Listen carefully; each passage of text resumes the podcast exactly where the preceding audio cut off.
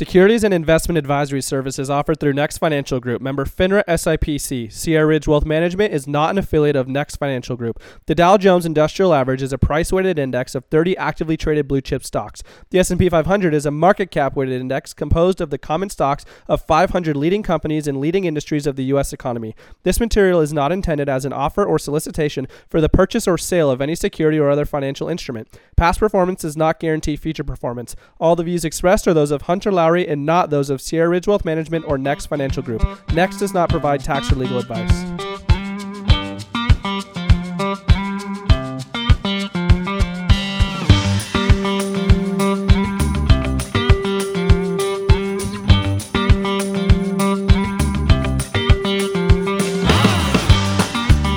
What's going on, guys? Welcome back to the Wealth Accelerator podcast. Hunter Lowry here. I am a financial advisor, and my goal is to help you to create a family legacy, not just short term wealth.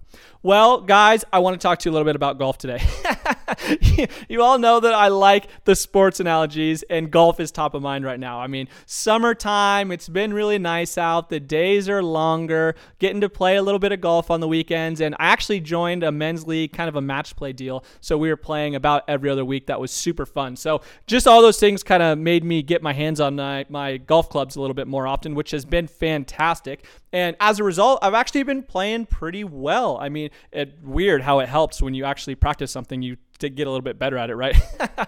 oh my goodness. But yeah, I've been hitting the ball well. Um, the thing that has gotten me recently, I was hitting it not so great, fell into a little bit of a slump with it, and was just overthinking. I mean, how easy is it to get in your own head and start thinking about things? And this isn't even just with golf. I mean, it can be with literally any sport, any activity we do in our lives. But um, it's just it's top of mind on the golf course right now. Uh, and the hard thing about golf, I mean, if you've played it, obviously you understand this, but there's so much time in between shots that you have. I mean, you hit your tee shot, it goes down there a ways, hopefully. hopefully it didn't go super short somewhere, but you have time to either walk up to your ball or you're in the car. I mean, you have a lot of time to think about it. Even when you get to your next shot, you're standing over the golf ball, going through your your practice routine, and when you step up to it, that sucker's not moving. It's just waiting there for you to hit it. So you have so much time to stare at it and be stagnant and think about all the bad habits that you're trying to fix and think about how bad it would be if you chunked it or dreaded shank it. I, I don't even like saying that word. I mean, all the bad possibilities that could come about. And the more you think about it, weird, huh? The, the more likely that those bad things are going to happen. And it's easier said than done to just be in the, you know, so-called uh, flow state where you're just not thinking about anything and it's just effortless. And I don't know why sometimes that's so achievable where you can just step up to the golf ball, just have a very, very simple thought and hit it exactly where you want to and everything goes well. And then sometimes you have all those bad thoughts. You can hear everything going on in the background. You're distracted. You're not present. I mean, it's crazy how the mind works and how uh, drastic those different, those two different states can be. And a lot of times, especially with golf, I think it comes down to paralysis of analysis, right? There's so many different options that you have. How do you want to hit it into the hole? Do you want to hit a draw? Do you want to hit a cut? Do you want to hit it all the way to the pin? How fast are the greens running? Do you want to leave it short? Do you, where do you want your next putt to be? I mean, you can start thinking about so much that you don't even know what the heck's going on anymore. And a lot of times, you know, that's what hurts the most is when you're overthinking things. Because at some point in time, you just got to trust your choice, step up to the ball, pull the trigger, and hit the sucker, right? And again, that's when. Uh, personally, I play my best, and I would uh, beg to argue that most athletes play their best when they just commit to something, walk up, pull the trigger, and they do what they know how to do because they've practiced it. They know how to do it subconsciously, and they don't let their brain get in the way. So, how does this relate to yourself into finance? Well, we know that finance is 80% behavior, right? It's only 20% head knowledge. There's so many people that get the paralysis of analysis and they don't take any action. They don't know what type of an account should they put into. I mean, there's so many different types of an account, uh, types of accounts that you can put your money into. There's so many different investments you could use. Should should what stock should I buy? What mutual funds? What ETFs? What are my expense ratios going to be? How expensive are all of these different accounts? Uh, real estate investment trusts. There's annuities out there. There's crypto. I mean, oh my goodness, the list is never ending. And when you think about it that way, it's basically like standing over the golf ball, thinking about all the bad things that can happen and all the different possibilities, and never pulling the trigger and never actually committing to what you wanted to do.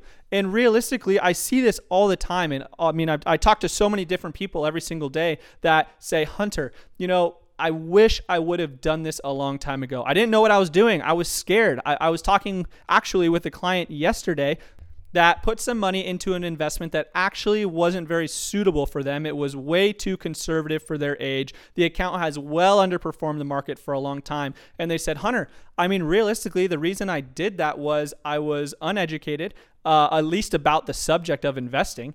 Uh, I was scared. I was, you know, sold on the thought of not being able to lose money. I didn't realize I would never get anything either. And consequently, I've lost all this time, all this potential compounding interest because I was in the incorrect product.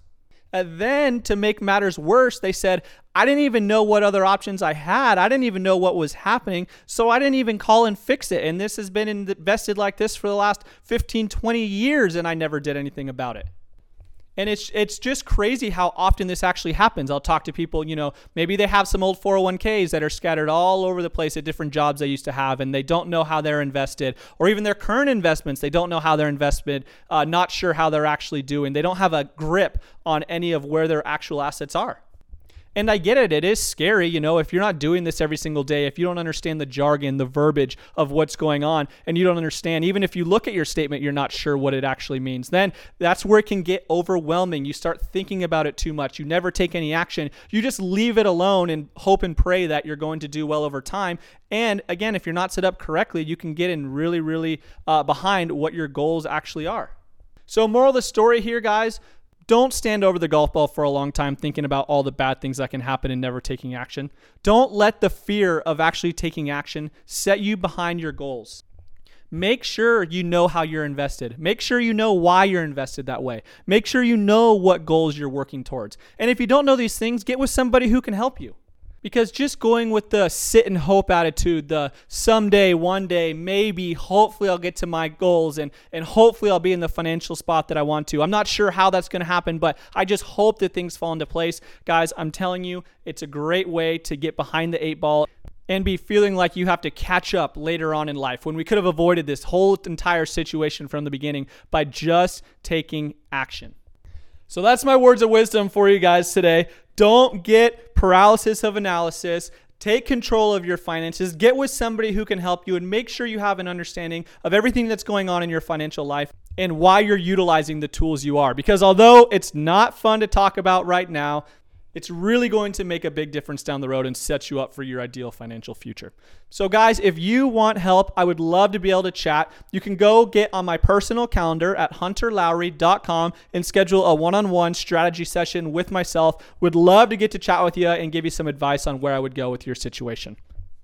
All right, guys, it's a great day to have a great day, everybody. Take care.